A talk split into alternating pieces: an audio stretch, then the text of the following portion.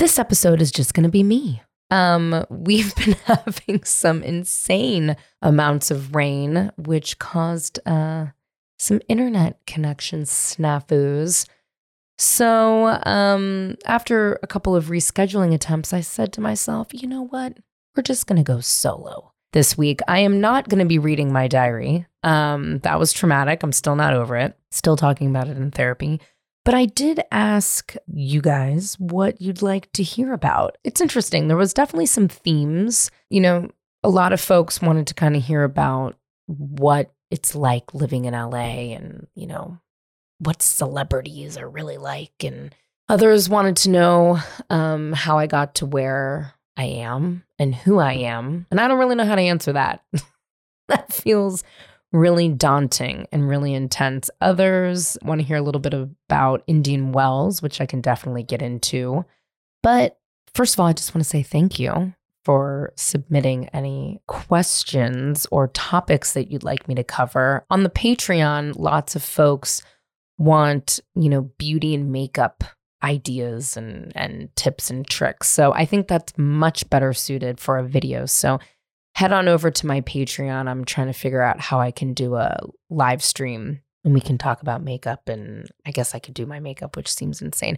I actually have loved makeup for a very, very long, long time. I used to, after school, like middle school, go down to Union Street in San Francisco and hang out at the Mac store and like try on makeup and use my babysitting money and buy frosted Mac eyeshadows and lipsticks, lots of spice lip liners that were purchased. And I just like, oh, I've, I love it. You know, Rachel was asking me recently what I, you know, my my my favorite parts of kind of like Oscar weekend or any of the events that I go to. And really for me it's the glam. I I love it. I could sit in the glam chair forever. I love getting my nails done. I love getting my hair done. I don't I don't, I get a little antsy. I'm sorry, Erin, who does my hair, when I'm doing highlights because it's just like heavy. she puts like a million foils in my hair, which is amazing, but I just get a little antsy. But other than that, I like, I just love all of it. Something I haven't really gotten into is wigs, which I feel like might be my next forte but um yeah i i used to do makeup for all my friends in high school when i went to boarding school for like prom or if they were going out with their boyfriends or whatever. Um my mom don't be shocked asked me to do her makeup for my own wedding as if i wasn't going to be busy um and was quite upset when i said no. Um but definitely did her makeup a lot but i love it and i have a i have a real appreciation and really just you know i'm in awe of makeup artists how they can transform people's faces. I think drag culture has really infiltrated everyday makeup in a really interesting way and the idea that you can use makeup to sculpt your face. I just i love it. I could talk about it forever but definitely uh, you know sign up for the patreon head on over there. There's definitely different tiers that you can do. I'll make sure that whatever makeup one i do is for all the tiers um, so you can join but in regards to like what LA life is like and how I got to where I am. First of all, I don't even I don't I I don't know how to describe LA life. LA life is so different for so many people and it's been very different for me even in the last few years. You know, I came down here when I was 25 it was around 2008. I was really struggling to get a job in San Francisco. I was acting and waitressing, and I was singing with my band, Liz and the Lifted, at the time. And we weren't really doing much. I wanted to do more.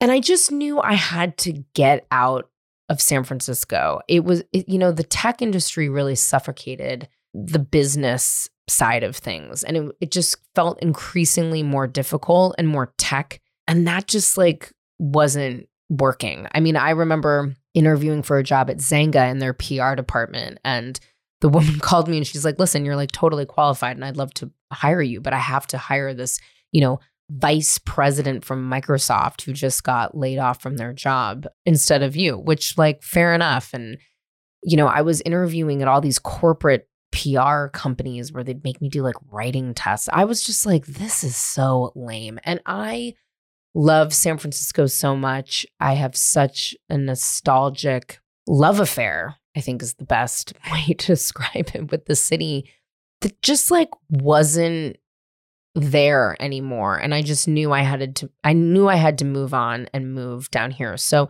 a friend of mine, a friend of the family really hooked me up with this mobile advertising agency, which like those don't even exist anymore.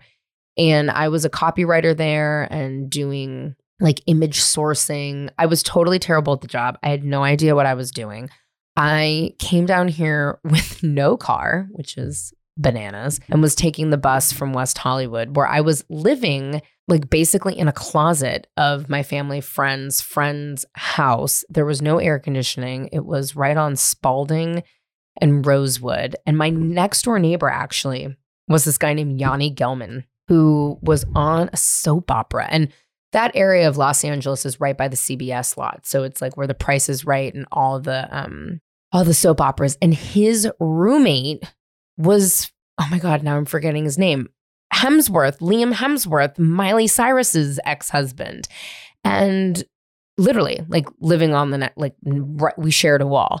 And I just, I came to LA so broke, working at this mobile advertising agency, still wanting to act. I started taking classes at Leslie Kahn, which I adored, and really just trying to audition. And it was tough. I mean, back then, it was, there was no body positivity, which it seems like there isn't anymore, thanks to good old Ozempic. But I was struggling. I mean, I, God, I took all these different odd jobs. I worked for this producer who had done like basketball diaries and his his father was a very famous producer was this older couple and all i did was file papers and shred old paperwork um i guess this is sort of bad to admit but at one point i had so much paperwork in my car that I was supposed to take to, you know, some like certified shredding office. And I just like didn't have the time and I threw it away um, in a dumpster. And uh, as I was looking through some of that paperwork, it was like Portia de Rossi's like fucking W 2s. all this crazy shit. Leonardo DiCaprio's like all of his information. Eh, whatever. It's fine. If there was a breach, it's my fault and my bad.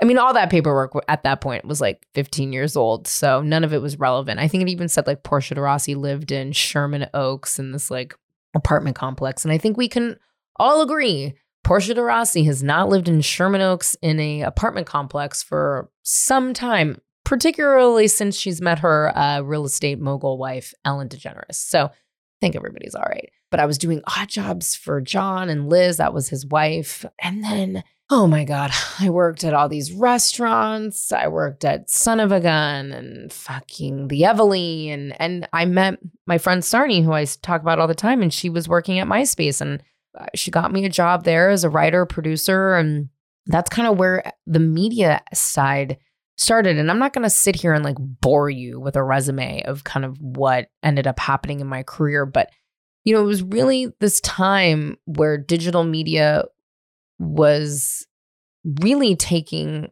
over from a content perspective. You know, brands were coming to the different platforms, whether that was editorial platforms like um, like a Condé Nast or you know a Hearst, like all the magazines in those portfolios, and moving into digital spaces. And I really, you know, had an opportunity to learn how to write and create content early. And so that's what I did. I wasn't on the business side at all. I was on the creative side, which, you know, is obviously still very near and dear to my heart, but I always wanted to be on camera. I always wanted to be an actor. And so I would pitch things where I would host. Um, that's where Getting Nailed came from. I did the X Games, um, you know, uh, tons and tons of content, tons of celebrity interviews. And I loved it. And, you know, I think that the need to support myself always stopped me from kind of doing it full time. And I think it was a crisis of confidence, quite frankly. And so, you know, I had to put a lot of my energy into work. And so I really wanted to understand kind of all aspects of the business, not only just from a production side, from a hosting side, but really from the business side. And that's kind of where I found myself today. And you know, again, I don't want to like bore you guys with some resume, but a lot of people ask me how I got to kind of where I am. And I, I don't know, like I, hustling, hustling so hard, being nice to people. You see the same people at the top as you definitely saw at the bottom and vice versa. I had a call this morning from a girl I worked with at a previous job and she's struggling, you know, where she is and wanted some advice. And I think being able to be kind to people and see people and call them and use people as resources is such an important thing. And I'm humbled that she gave me a call and felt like I was the type of person that could give her some advice. And I've worked with a lot of incredible people and I've worked with a lot of nasty, nasty, nasty, nasty, nasty motherfuckers. And I wish them nothing. I wish them no wellness, no monies, no nothing because I am too busy wishing monies and happiness and love and whatever dreams people want from all the good people. So, you know, I definitely um if you've been listening to me for a long time and kind of know my personality, like I I don't care. Higher road my ass. If you did me dirty, I will never forget it and I will never forgive you. And I think that's a fine place to be. I have too much energy to distribute to people that I care about to I don't know, like be the bigger person. I don't give a fuck about being the bigger person if I'm being honest with you. So that's how I've gotten to where I am by not being the bigger person. oh, good. Um, but I would just say, you know, I'm always nervous. I'm always nervous the next job's not going to come. I'm always nervous that I'm not going to have any money. I'm always nervous that I'm not going to be able to pay my mortgage or pay my rent. I'm definitely I think it's the nervousness and and the unsettledness of it all that makes me work hard. I mean, no tea, no shade to all the rich people I grew up with, but I just don't see them working as hard. And it's totally fine. Like I would love to all of the sudden win the lottery like right now. Would I quit my job? Probably not. Cuz I like my job. But would I just be able to like chill the fuck out? I hope so.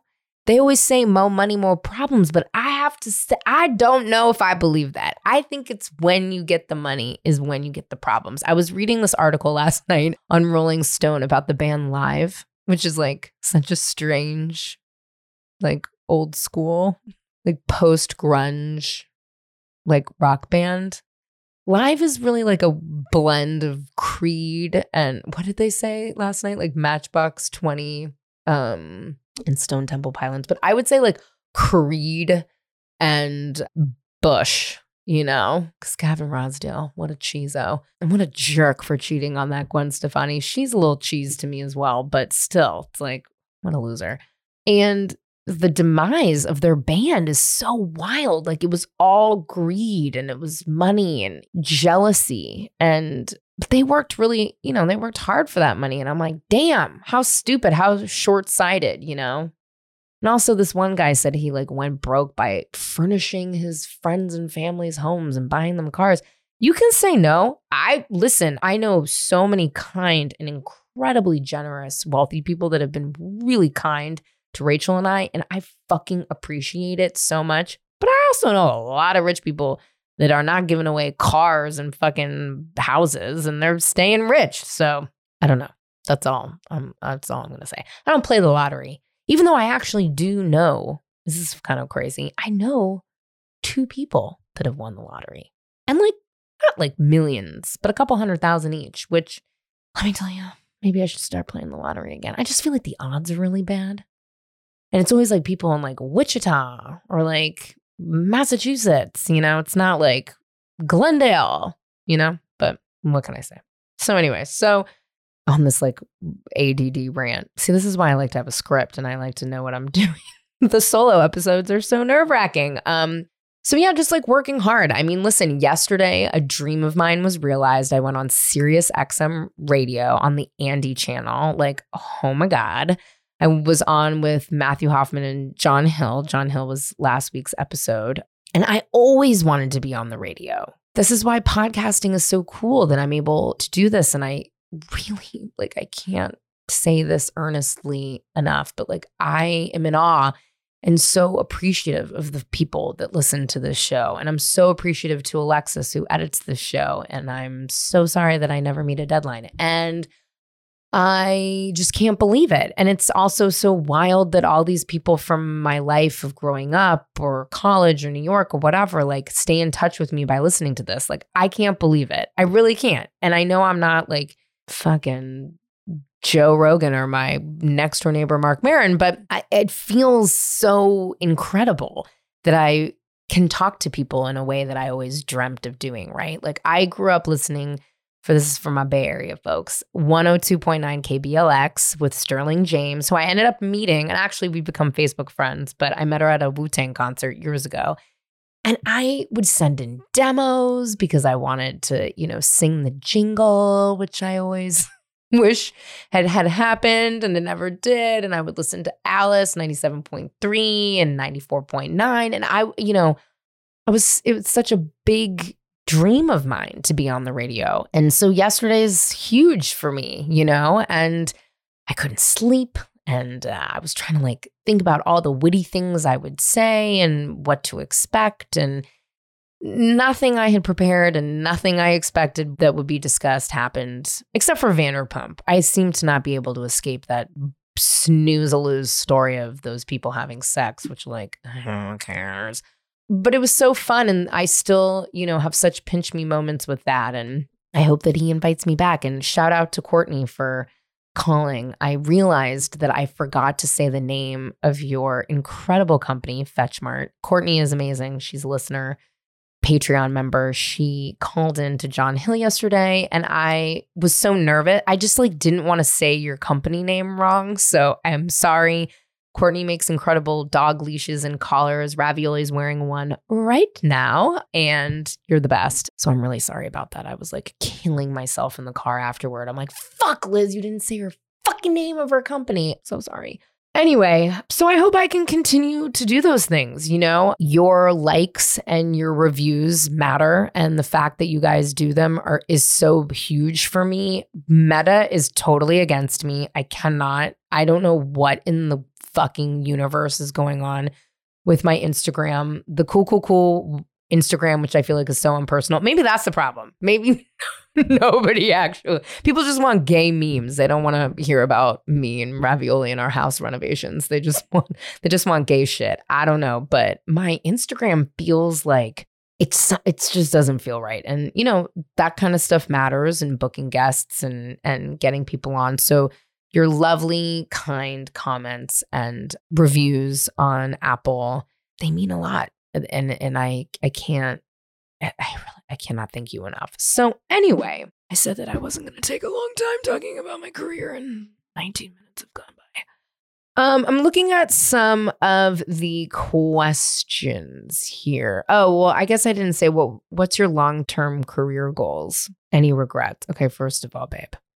I have a lot of regrets. Um, I regret that I didn't save like $10 a week back in the day. but I was broke. I don't know. Regrets are hard because it's like I wouldn't be I wouldn't be the kind of person I am now had I not been on the editorial side for so long, but whatever. I regret like taking some jobs and not waiting, but again, it's like I didn't have the money. So it is what it is. Long-term career goals, I don't know. I'm kind of wrestling with that a little bit. I mean, if somebody came to me tomorrow and they're like, Radio Andy or whatever wants you on Sirius XM, I mean, I would try to still have my current job because I really do. I love, love working at Conde and I love supporting the brands. I'm such a nerd for the brands, particularly Vanity Fair, who I work with so much. I love them. I want to do better for them. I just, you know, but I don't know. I mean, it would be really cool to have my own business and consult for a ton of different people, but I'm too scared to do it. So I don't know what to tell you. What is something most people don't know about LA or Hollywood life? I don't know. Everyone's full of shit. I think everybody knows that at this point. In terms of like, you know, I got a lot of like, who are you? And like, your background seems so insane. I don't know. I've been on and off writing a book for 12 and a half years of who I am.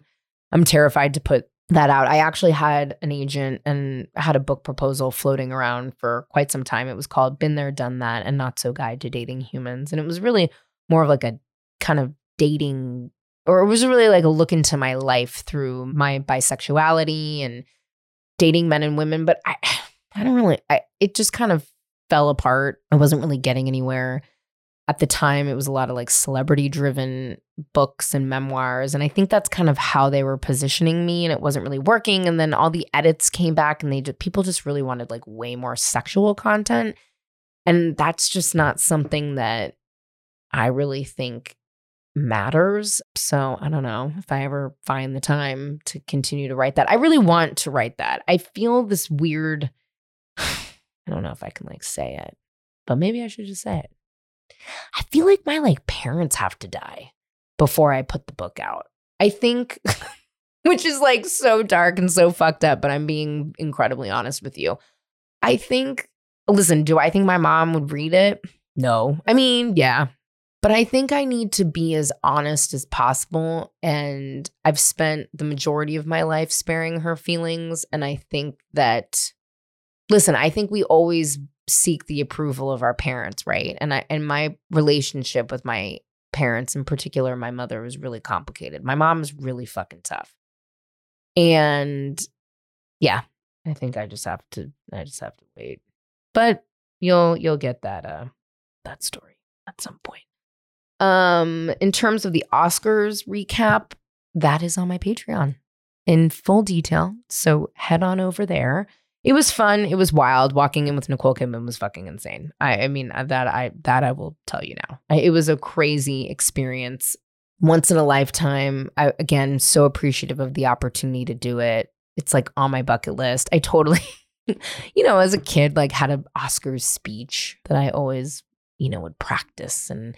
Every time I would watch the Oscars, I would imagine myself and like how I would feel on stage doing it. I still sort of have that fantasy about, and at this point, I wouldn't be acting in it, but producing or writing something that, you know, won any kind of award, quite frankly. And I think, listen, I think it's amazing to be recognized by your peers. I think anybody in any any industry wants that and that validation and it feels amazing. And I'll tell you this though. I spent a lot of time at the bar watching with a lot of people. And it's really a lot of industry folks. Like it's definitely the celebrities are kind of sequestered to a certain section, and the rest of the Oscars feels very much like an exec party, which is kind of tricky because you don't know who you're speaking to. It's real white, it's real male. And then there's these like kind of middle aged older women, white women that are like super hot and they look really rich and you have like no idea who they are and it's very intimidating and terrifying and you're like what the fuck. So it was definitely intimidating. Um I really want to go to the Golden Globes, but I think I'm again, it's almost like San Francisco. I want to go to the Golden Globes, the Golden Globes that no longer exists. Cuz this year's Golden Globes was I thought Jerrod did a good job and it was funny, but like I don't know you got to go like with somebody nominated. That's the net net. Nothing will top going to the Emmys with my best friend this year where she was nominated. I got to sit near Carson Kressley and all the RuPaul's Drag Race folks. We got drunk. I ran around. I was just hyping her up. I was so, it wasn't about me. It was just all about Maureen. I was so excited for her. Like, that's the kind of shit that's amazing where the pressure is not on you. Like, I wasn't sitting there consumed with, like, if I'm going to win or like, what I'm wearing, but it was like all about my friend and I just wanted to support her and I got to go along for the ride and I think quite frankly that's like the most fun ever. I will let you know that I asked Rachel to be on this episode and she declined, not politely, but declined. Her 40th birthday was a lot because in similar vein where I want to just like support people and celebrate them and have a great time, Rachel wanted no birthday celebration. She wanted no party. Um, I had to tell a couple of her friends that she didn't want to do anything, but then I was like, holy shit, I have to do something. So I got her a cake which she claims is the flavors that I like, which I had to remind her it was from the same place that we got our wedding cake. So I was under the impression that she also liked those flavors, but you know, I can't win. And then we went to the tennis, which is, you know, fabulous. I wish I could give you some crazy stories, but it was kind of like work for me. I almost felt like I was dropping Rachel off at tennis camp in the BNP Paribas suite. They're so lovely. I love the BNP team. They're awesome. They're the kindest, coolest people. They invited Rachel and I for finals weekend. They work with my friends over at Racquet, and I got to see their installation, which was gorgeous. And, you know, again, celebrate Racquet Magazine and all the folks that work over there, Caitlin, who you guys have heard from on my Tennis is Gay episode. But the tennis is super fun. The tennis was a little snooze a lose. I'm not going to lie. Like, ego was, you know, hurt apparently. People were just kind of like getting spanked. That's not really fun tennis. I also like, again, was kind of working. I got a little too drunk one day. Yeah, it was like, you know, ate a bunch of Nobu. It was good. It was really fun. I had actually a media pass, so I could have gone a lot more places than I did, but I didn't want to leave Rachel. So we just chilled. It's a good time. I'm jury is still out on how I feel about Palm Springs. Palm Springs is like real gay guy and like real methy, which typically run as a pair together. I just like don't get it. I, it's pretty. Like the mountains, the snow capped mountains were definitely pretty with palm trees and whatever. But I just, I think being, you know, a Bay Area kid, I really crave the water. Like, I'm just like, what the fuck would you do out here? I don't play golf. Gets real hot in summer. The food in Palm Springs deserts is like, it's not that great, you know? I also don't love the idea of like driving fish out that far into the desert and then eating fish, even though I consumed 40,000 pounds of Nobu sushi. I don't know, you know? So definitely a great weekend. I wish I could have done more, but again, I think that's like my own selfish birthday shit where I wish I won the lottery and like went on a private jet to Lake Como and like lived out my lived out my fantasy. Um I got a question about a hard time in my life and how I overcame it. It's an interesting question. I've had a lot of hard times relative to my life.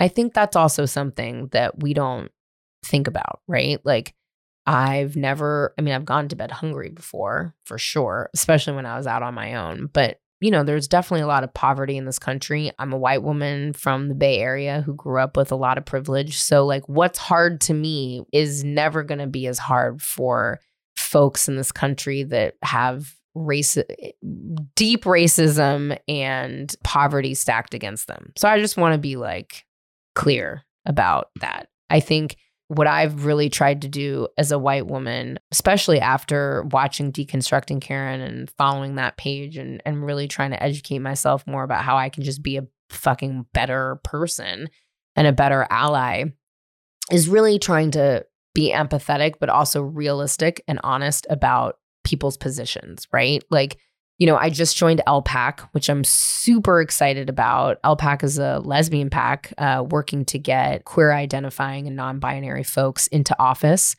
Because what gay people are getting into office? I'm going to tell you white, cis, gay guys, not black trans women, not indigenous queer folks. It's it's really white men still. And I think like that power position isn't as discussed as it really should be, in particular in, you know, places of of power like politics and business, etc. So, hard times for me. Many hard times. I definitely struggled as a kid with depression and abuse and bullying at school that sucked I think that's why, you know, I talk about not forgiving people. Like, I don't. Like, I don't forgive them. I don't forget about it. I've said this before and I'll say it now. Like, I wasn't a mean kid.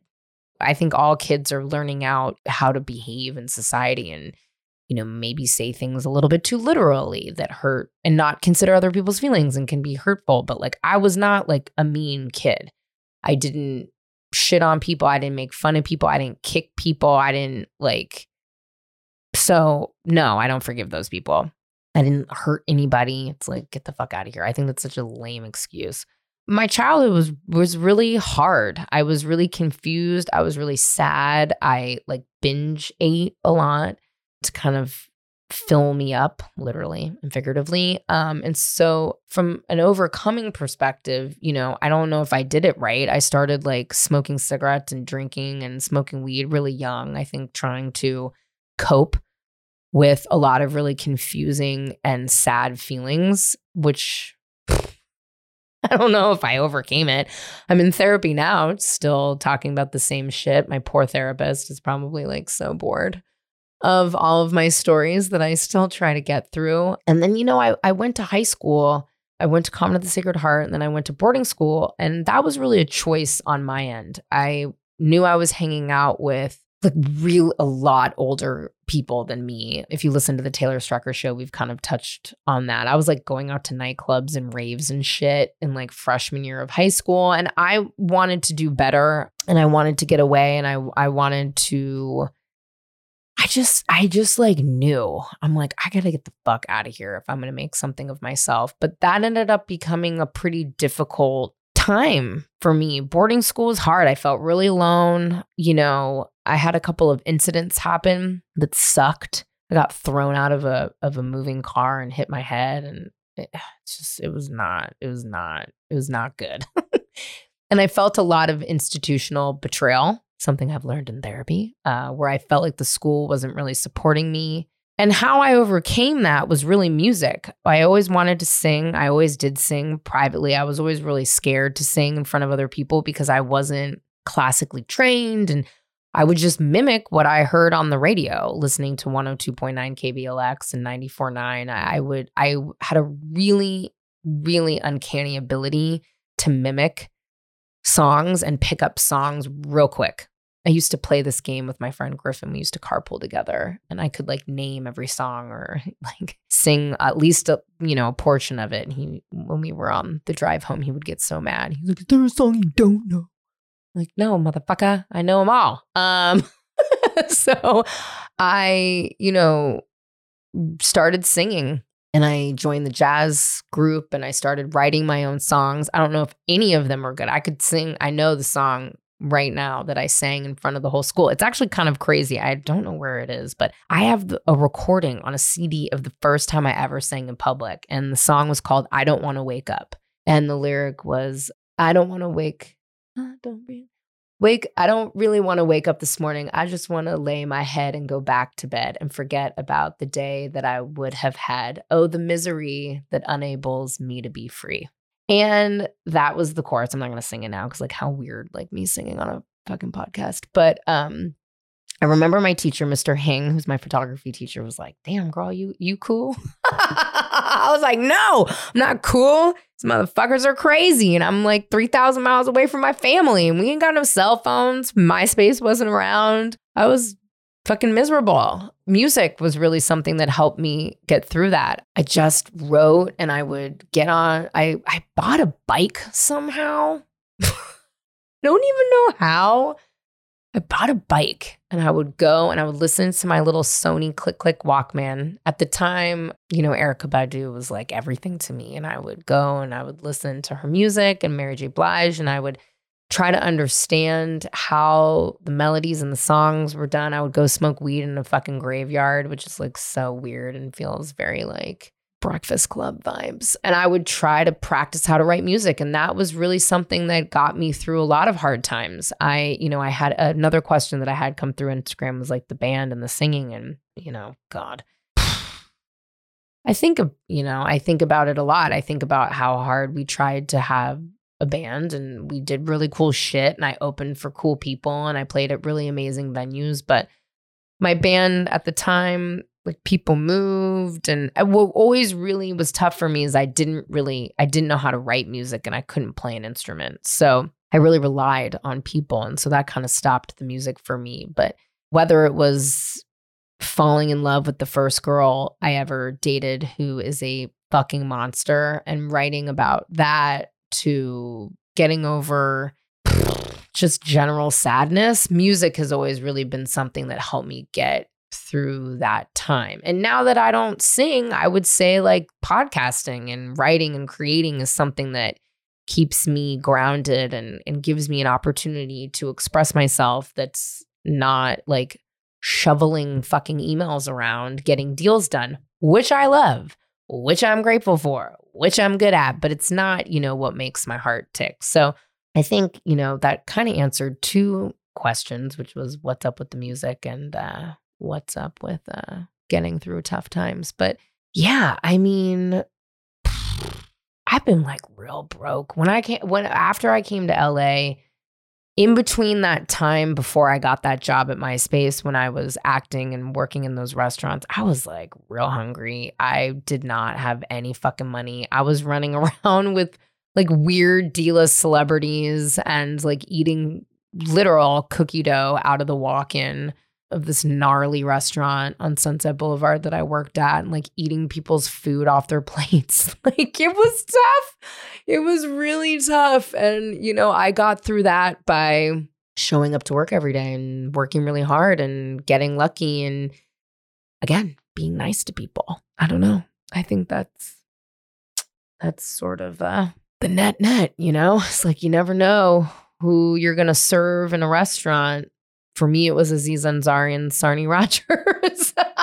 and they fucking Captain Sava hoed me and got me a job in MySpace, but you never know, you know? And um, yeah, I think about singing a lot. I want to do it. I like wish, I kind of wish I would maybe go back and do singing lessons. I get really scared singing live and performing. So that's something that I don't know if I'm that interested in, but I definitely didn't take advantage of the internet blowing up and like being able to sing at home. Again, because I felt really paralyzed because I I, I don't know how to write music music. So yeah, I don't know. To sort of like wrap all of this up because I really do feel as though I've just been rambling Rambling, rambling, rambling. A question that I get all the time is like, who's one person you would love to interview? Because obviously, me rambling on a microphone, I don't know if people want it. I'm sorry I don't have an oven scam to discuss. I felt like at least that I had a heartbeat to a conversation because I could always just go back to that asshole who scammed me. You know what I mean? Like the story was so linear and I had facts. This this episode, I just am like, you know, bloop, bloop, bloop, bloop.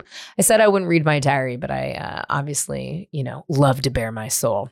But somebody that I would love to interview, the celeb thing is tough because I, I really actually firmly believe like, don't meet your heroes. Like, just don't. It never works out the way you want it to.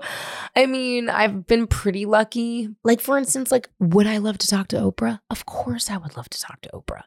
I've met Oprah in a parking lot. It was pretty funny. It was weird. But like, Oprah ain't gonna give me a good interview. You know what I mean? Like, she's really not. Chelsea Handler, I'm fucking obsessed with. I she was supposed to come to my house. I got bumped for Kate Beckinsale. More on that at another time. Do I think she'd give me a good interview? I don't know. Maybe. Actually, yeah. I would love to interview Chelsea Handler.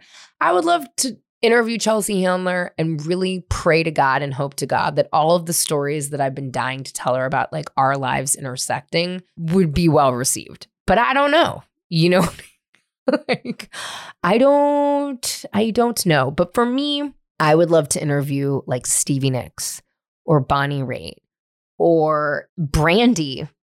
Cause Brandy got in that crazy ass car accident. If she was open to talking about it, that would be an incredible interview for me. I, you know, speaking about music, I am in awe. Musicians and artists, really people who have this like incredible brain and creativity in their bones. Those are people that are like really interesting to me that I think would make for a really fun interview. I'm trying, you know, in the next couple of episodes that are happening, I'm talking to a therapist about different personality disorders because I find that really interesting. And I'm talking to, you know, somebody that was a model and now works in breath work and trauma healing. Like I think those sorts of interviews are far more interesting to do and hopefully far more interesting to listen to. The celebrity of it all is like rough because you don't know how their publicist prepped them. You don't know what they're going to say or what they're going to do. And I'm actually not that interested in the gotcha moment. Like, I don't want somebody to slip up and say some fucked up shit because I got some page six headline. I think that's where I'm having a little bit of trouble with like the Vanderpump Bravo of it all. I feel like it's gotten real gotcha and like sneaky and like eh, just dirt. I'm like not that interested in that right now in my life. It's not that I don't love a kiki and I don't love gossip. I'm just sort of like, Meh. like I want to know how kind of maybe similar to you guys, like how people got through things, like who inspired them, like what was what something was really like Bonnie Raitt.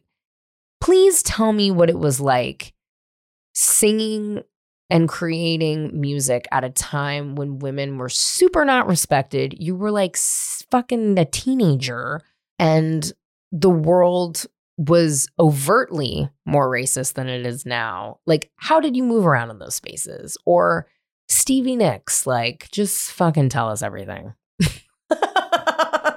like, just spill the beans, you know? Like, did you and Christine really need to fight like that? Like, come on. Like, you know, what was it like? What was it like having groupies around? Or like, I think those, you know, at the Oscars, the one person that I like geeked out over was Wolfgang Puck, which is so lame of me. But also, it's like, I wish Julia Child was alive. I'd love to be like, yo, Julia Child, what was it like being a six foot tall woman with like kind of a weird voice? I just watched her documentary a couple months ago, and it's like, talk to me about like that kind of stuff. Talk to me about how you felt as a woman when your femininity and your womanhood was so different to what was socially acceptable. Like in the JLo documentary, all about her butt. That's what I want to talk about. I don't want to talk about like your next project. So I would say, you know, musicians, writers are the most interesting. We all know how I feel about comedians on podcasts. So Chelsea, she gets a pass because it's she's like my idol. So anyway, I'm going to I'm going to leave it there. because I've given you 45 minutes of nonsense. I, I don't, I'm not like a big advice kind of gal. I think that when you start being an expert or you start labeling yourself as such and you start doling out advice to people, you're setting yourself up for like a lot of failure. You know, I have only lived my life. I think, as I said earlier, I think we have to really try to put ourselves in other people's shoes and I think that can also be quite helpful in dealing with your own traumas and even happiness like being like wow it's not just about me and and what is this like or what could this be like for somebody else so i think the advice stuff is pretty tricky so i have no work advice i have no singing advice i have no how to move in celebrity spaces advice i just know what does what does well for me. And I also know what doesn't do well for me. I know that I can get like real fucking weird and like start to like talk too much and uh, and overcompensate because I'm really insecure. I know that what does well for me is also like being honest about that. I know that what does well for me is like working really hard, but then giving myself opportunities like this to kind of live out slivers of my dreams so that I can handle corporate life because I'm definitely like not that kind of corporatey of a gal. So I have to like, give myself opportunities to like unleash the beast, so to speak. Yeah, tune in next week. It won't be a solo episode. You're welcome. Thank you for listening. I really mean it. The reviews, the likes, all of it goes such a long way for me right now, especially as I'm struggling with Instagram. Subscribe to my Patreon. Legit, all the money goes to Alexis. so support Alexis and I'm trying to make the Patreon experience better. Let me know what you like. I've been uploading quite a bit of content and trying to speak to you guys more. I, I if you for whatever reason unsubscribe from the Patreon, please know that I take it really seriously and I read why. So if you are going to leave, just be honest with me. Tell me why. I want to be better. And with that, I don't have a Poppy Parnell sign off, but uh be nice to yourself.